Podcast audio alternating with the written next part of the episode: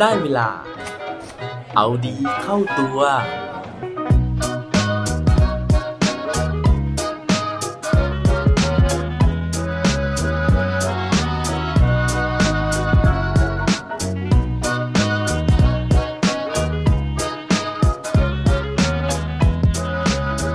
ถ้าลูกเกเร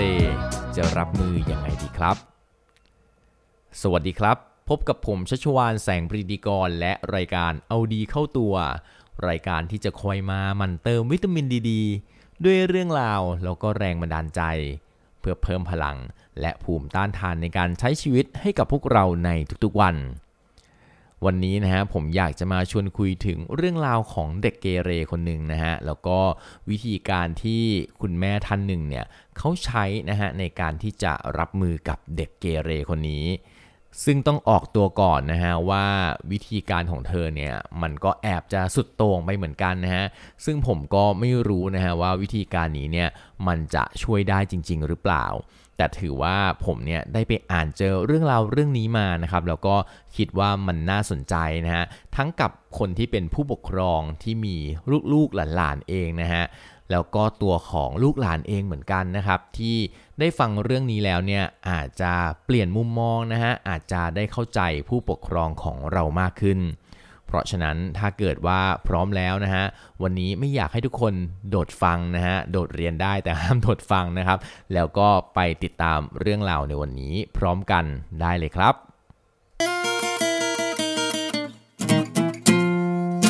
เรื่องราวในวันนี้นะฮะ เป็นเรื่องราวในหนังสือที่ชื่อว่า Slow Success ยิ่งใหญ่ได้ด้วยก้าวเล็กๆนะฮะ ซึ่งเขียนโดยคุณเกตวดีแล้วก็คุณวสุนะครับ จากมารุมูระนะครับ เรื่องราวนี้เขาได้พูดถึงนะฮะ ผู้หญิงที่ชื่อว่าทาชิบานะโคโคโรนะครับ ซึ่งเป็นคุณแม่นะฮะ แล้วก็เขาบอกว่าเป็นคุณแม่ที่ไม่เคยด่าลูกเลยนะครับ คุณทาชิบานะโคโคโรนะฮะมีลูก 3 คนด้วยกันนะครับแต่ว่าคนที่เป็นประเด็นนะฮะก็คือคนที่เป็นลูกสาวคนโต ซึ่งมีชื่อว่าไซยากะนั่นเองนะครับโดยที่น้องไซยากะเนี่ยนะครับเขาบอกว่าเป็นเด็กที่ค่อนข้างจะเกเรเลยนะฮะในวัยเด็กนะครับไซยากะเนี่ยไปที่โรงเรียนนะครับแล้วก็มักจะโดนเพื่อนแกล้งอยู่เสมอนะครับซึ่งพอคุณทาชิบานะรู้เรื่องนะฮะก็วิ่งไปถึงโรงเรียนนะฮะแล้วก็ บอกกับคุณครูนะฮะว่า ถ้าเกิดว่าไม่จัดการเรื่องนี้นะฮะเขาก็จะเอาลูกเนี่ยลาออกแล้วก็ย้ายโรงเรียนทันที ซึ่งสุดท้ายนะฮะเขาก็พาสยากะนะครับย้ายโรงเรียนนะฮะ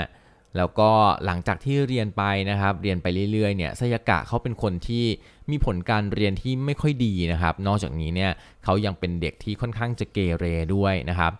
ตอนขึ้นชั้นมัธยมศึกษานะฮะ ไซยากะเนี่ยก็เริ่มแต่งหน้านะครับย้อมผมแล้วก็ใส่ชุดผิดระเบียบ รวมถึงโดดเรียนก็คือไม่เข้าเรียนด้วยนะครับ ซึ่งหลาย ๆ คนนะฮะที่ฟังอยู่นะฮะอาจจะเคยมีประสบการณ์แบบนี้นะฮะทั้งกับตัวเองหรือว่าเจอเพื่อนๆนะฮะหรือว่าเจอเด็กๆที่รู้จักเนี่ยก็อาจจะมีแนวโน้มในการทำผิดระเบียบแบบนี้ แล้วก็จะโดนครูฝ่ายปกครองนะฮะ กล้อนผมบ้างนะฮะเล็มผมบ้างนะฮะให้ทำโทษนะฮะยืนหน้าโรงเรียนยืนหน้าชั้นบ้างนะครับ เหมือนกันนะฮะกับสยกะนะฮะเธอก็โดนคุณครูทำโทษนะฮะโดนคุณครูเนี่ยดุว่านะครับ แล้วสุดท้ายนะฮะสิ่งนี้ทำให้สยกะต่อต้านครูมากขึ้นเรื่อยๆ จนกระทั่งนะฮะคุณครูเนี่ยก็เลยต้องเรียกพบผู้ปกครองนะครับ ซึ่งคุณทาชิบานะเนี่ย ก็ได้มาพบกับคุณครูนะฮะ แล้วก็ต้องก้มศีรษะขอโทษ แต่ในขณะเดียวกันเนี่ย เธอก็อธิบายกับคุณครูนะครับบอกว่าจริง ๆ แล้วไซยกะถึงแม้ว่าจะแต่งตัวแบบนี้นะฮะ ถึงแม้ว่าจะทำผิดระเบียบ แต่สุดท้ายแล้วเนี่ยไซยกะลูกของเธอก็เป็นเด็กดี เพราะฉะนั้นเนี่ยไม่อยากจะให้คุณครูเนี่ยตัดสินเด็กว่าเป็นเด็กดีหรือว่าเป็นเด็กเลวด้วยการที่ดูเครื่องแบบหรือคะแนนสอบเป็นหลัก แต่ว่าเรื่องราวนะฮะมันก็มาพีคตรงที่วันหนึ่งนะครับคุณครูจับได้ว่าสยากะเนี่ยพกบุหรี่มาโรงเรียนนะครับ เมื่อคุณครูเนี่ยเรียกสยากะมาพบที่ห้อง แล้วก็ขู่นะฮะบอกว่าให้สยากะเนี่ยสารภาพมาซะดีๆว่ามีใครที่ไปสูบบุหรี่กับเธออีกบ้าง ไม่งั้นจะโดนลงโทษพักการเรียนอย่างถาวร แต่ว่าถ้าเกิดสารภาพนะฮะโรงเรียนเนี่ยจะลดโทษให้ ไซยกะนะครับก็ปกป้องเพื่อนนะฮะแล้วก็ไม่บอกนะครับว่าใครเนี่ยที่สูบบุหรี่กับเธอบ้าง เพราะฉะนั้นเนี่ยโรงเรียนก็เลยต้องเรียกผู้ปกครองมาพบอีกครั้งหนึ่งนะฮะเพื่อที่จะบอกว่าโรงเรียนจะทำการพักการเรียนอย่างถาวร ตอนนั้นนะฮะคุณแม่ของสยากะนะฮะคุณทาชิบานะเนี่ยมาถึงนะครับ แทนที่จะโกรธลูกนะฮะเพราะว่าจะต้องถูกพักการเรียน แต่คุณแม่เนี่ยกลับบอกนะครับว่า สิ่งที่สยากะทำเนี่ยเป็นสิ่งที่ถูกแล้วนะฮะ เพราะการที่โรงเรียนเนี่ยมาบังคับให้เด็กขายเพื่อนนะฮะมาบังคับให้เด็กทรยศกับเพื่อนเนี่ยมันไม่น่าจะเป็นนโยบายการศึกษาของทางโรงเรียน ไม่น่าจะเป็นนโยบายการศึกษาที่ถูกต้อง เพราะฉะนั้นถ้าเกิดว่าการที่ลูกสาวของเธอเนี้ยจะต้องถูกไล่ออกจะต้องถูกพักการเรียน เพราะการปกป้องเพื่อน เธอก็ยินดีที่จะรับผลของการกระทำนั้น แต่ว่า เธอขอบอกเลยว่า ตัวของเธอนั้นภูมิใจในตัวลูกสาวอย่างมาก ผลจากการพูดคุยในวันนั้นนะฮะสยกะก็เลยถูกพักการเรียนไปตามระเบียบนะครับ หลายคนที่ฟังมาถึงตรงนี้นะฮะอาจจะเริ่มรู้สึกนะครับว่าเอ๊การเลี้ยงลูกแบบนี้เนี่ยมันเป็นการเลี้ยงลูกที่ถูกวิธีจริงหรือเปล่านะครับ ซึ่งจริงๆแล้วนะฮะการที่คุณทาชิบานะตัดสินใจเลี้ยงลูกแบบนี้นะครับ มันมีที่มาที่ไปนะฮะนั่นก็เพราะว่าในวัยเด็กนะครับ เธอรู้สึกว่าแม่ของเธอเนี่ยเข้มงวดกับเธออย่างมากเลยนะฮะทำให้เธอเนี่ยรู้สึกเก็บกดนะฮะทำให้เธอรู้สึกว่าตัวเธอเองเนี่ยไม่มีคุณค่าทำให้เธอรู้สึกว่าไม่ว่าจะทำอะไรนะฮะมันก็ผิดไปหมดเลย อย่างเช่น คุณแม่นะฮะมักจะบอกให้เธอเนี่ยช่วยทำความสะอาดบ้าน ช่วยทำงานบ้าน อย่างเช่นการล้างจานเป็นต้น ซึ่งเวลาเธอล้างจานเสร็จนะฮะด้วยความเป็นเด็กครับ ก็อยากรีบล้างให้เสร็จ อยากรีบไปเล่นนะฮะ เพราะฉะนั้นเธอก็ล้างไม่สะอาด คุณแม่ของเธอก็จะบอกว่าโอ้โหทำไมล้างจานไม่สะอาดเลยขี้เกียจเหลือเกิน เลี้ยงเสียข้าวสุกนะฮะ มันก็ทำให้เธอเนี่ยรู้สึกกดดันนะครับนอกจากนี้เธอยังเห็นอีกนะฮะว่าพี่น้องของเธอนะฮะหรือว่าลูกพี่ลูกน้องนะครับที่ตั้งใจเรียนนะฮะเรียนเก่งนะครับ จบมาเนี่ยตอนแรกมีงานดีๆทำนะฮะแต่สุดท้ายเนี่ยบางคนก็ต้องตกงาน เพราะฉะนั้นเนี่ยชีวิตมันมีความไม่แน่นอนเลย ผลการเรียนหรือว่าการที่เป็นเด็กดีการที่เป็นคนที่ทำถูกระเบียบเนี่ยมันก็ไม่ได้หมายความว่าจะเป็นตัวการันตีในการที่จะทำให้ชีวิตของใครคนหนึ่งประสบความสำเร็จในระยะยาวเพราะฉะนั้นเธอก็เลยอยากที่จะทำให้ลูกของเธอนะฮะมีอิสระนะครับแล้วก็มีความสุขในการใช้ชีวิต ราะฉะนั้นนะฮะเธอก็เลยตัดสินใจที่จะตามใจนะครับแล้วก็เธอตัดสินใจที่จะอยู่เคียงข้างลูกเสมอไม่ว่าลูกเนี่ยจะตัดสินใจทำอะไร ซึ่งสิ่งนี้เองนะฮะมันสร้างความขัดแย้งในครอบครัวเล็ก ๆ เหมือนกันนะครับเพราะว่าสามีของเธอเนี่ยก็ไม่เห็นด้วยนะฮะกับการที่เธอตามใจลูกมากขนาดนี้ สามีของเธอนะฮะก็เลยเอ่ยปากนะครับว่าถ้าเธออยากจะเลี้ยงสยกะแบบนี้นะฮะก็ขอให้ดูแลรับผิดชอบสยกะไปเลย ส่วนลูกชายนะฮะจะเป็นหน้าที่ของสามีเองนะฮะที่จะเลี้ยงนะฮะในแบบที่สามีต้องการ ซึ่งสามีของเธอนะฮะก็เลยไปกดดันนะครับแล้วก็ไปเข้มงวดกับลูกชายคนเล็กอย่างมากเลยในการที่อยากจะให้ลูกชายเนี่ยเล่นเบสบอลเก่งๆนะครับ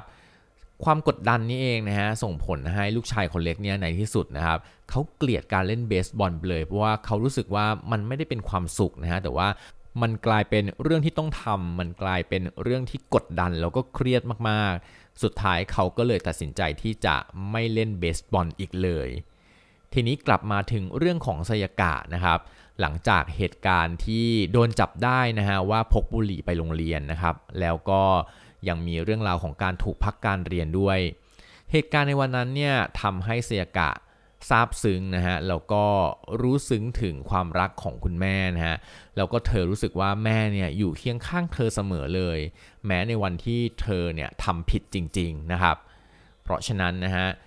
หลังจากวันนั้นเนี่ยพอเธอถูกพักการเรียนคุณแม่ก็เลยมาถามเธอนะฮะว่า เธออยากจะไปเรียนพิเศษไหมนะครับ เพราะว่าตอนนี้ยังไม่มีโรงเรียนไหนที่รับเธอเข้าเรียนนะครับ จริง ๆ แล้วสยากะเนี่ยไม่ได้อยากเรียนเลยนะฮะไม่ได้อยากเรียนพิเศษด้วย แต่ว่าเธอรู้สึกว่าคุณแม่เนี่ยรักเธอจริงๆ แล้วก็น่าจะเลือกสิ่งที่ดีที่สุดให้กับเธอแน่ๆ จากในอดีตที่ผ่านมา เธอก็เลยยอมนะฮะที่จะทำตามที่คุณแม่บอกนะครับ ก็เลยไปเรียนพิเศษ ซึ่งการเรียนพิเศษครั้งนั้นเองนะฮะมันเป็นการเปลี่ยนชีวิตของเธอเลยนะครับ เพราะว่าคุณครูนะฮะเข้าใจพฤติกรรมของเธอเป็นอย่างดี แล้วก็ปรับวิธีการสอนนะครับ ส่งผลให้สยากะเนี่ยมีผลการเรียนที่ดีนะฮะแล้วก็สุดท้ายเนี่ยเธอสามารถที่จะสอบเข้ามหาวิทยาลัยเคโอซึ่งเป็นมหาวิทยาลัยชั้นนำของญี่ปุ่นได้ในที่สุด เรื่องราวของคุณทาชิบานะ แล้วก็ลูกสาวคือสยากะนะฮะก็จบแต่เพียงเท่านั้นนะครับ หลายคนอาจจะยังตั้งคำถามอยู่นะฮะว่าการเลี้ยงลูกแบบนี้เนี่ยมันเป็นการเลี้ยงที่ถูกหรือเปล่านะครับสำหรับผมเองนะผมก็ไม่รู้เหมือนกันนะฮะว่าการเลี้ยงแบบนี้มันถูกหรือผิดนะครับ แต่สำหรับผมเองเนี่ยผมเชื่ออยู่ครึ่งหนึ่งนะฮะว่าการที่เรา ทำตัวเป็น supporter นะฮะหรือว่าคนที่คอยสนับสนุนลูกให้เขาเห็นคุณค่าในตัวเองนะฮะให้เขาได้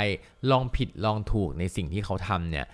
มันก็อาจจะถูกส่วนหนึ่งนะครับ เพราะว่าหลายครั้งนะฮะที่ผมก็ถูกกดดันนะฮะจากครอบครัวนะฮะคุณพ่อคุณแม่แล้วเราก็รู้สึกว่าเออเราหงุดหงิดนะฮะในความที่ เราจะต้องเผชิญหน้ากับความเข้มงวดแบบนี้นะครับ เพราะฉะนั้นเนี่ยถ้าเกิดว่ามีอิสระให้เขาได้ทำอะไรบ้างนะฮะ สุดท้ายแล้วเนี่ยเขาจะเกิดความไว้ใจ เกิดความเชื่อใจนะฮะ แล้วก็เขาอาจจะไม่ต่อต้านเรานะครับ เหมือนอย่างที่ซายากะเนี่ยได้ลองผิดลองถูกนะฮะ แล้วก็เขาเนี่ยเกิดความเชื่อใจคุณแม่ของเขาว่าไม่ว่าเขาจะทำอะไรนะ คุณแม่ก็จะคอย support อยู่เสมอ เพราะฉะนั้นคุณแม่เนี่ย ต้องรักเขาแล้วก็คุณแม่เนี่ยหวังดีกับเขาอย่างแน่นอน ซึ่งสุดท้ายแล้วผลของมันนะฮะก็จะส่งมาถึงความเชื่อใจแล้วก็ความสัมพันธ์ที่ดีในระยะยาวนั่นเองครับ และปิดท้ายวันนี้ด้วยโคดดีโคดโดน เขาบอกไว้ว่า appreciate your parents you never know what sacrifice they went through for you ชื่นชมพ่อแม่ให้มากๆนะฮะ เพราะว่าคุณไม่รู้หรอกว่าเขาผ่านอะไรมาบ้าง เพื่อคุณครับ อย่าลืมกลับมาเอาดีเข้าตัวกันได้ทุกวันจันทร์ พุธ ศุกร์ พร้อมกด subscribe ในทุกช่องทางที่คุณฟัง รวมถึงกดไลค์ กดแชร์ โดยแบ่งปันเรื่องราวดีๆ ให้กับเพื่อนๆของคุณผ่านทุกช่องทางโซเชียลมีเดีย สุดท้ายนี้ขอให้วันนี้เป็นวันดีๆ ของพวกเราทุกคน สวัสดีครับ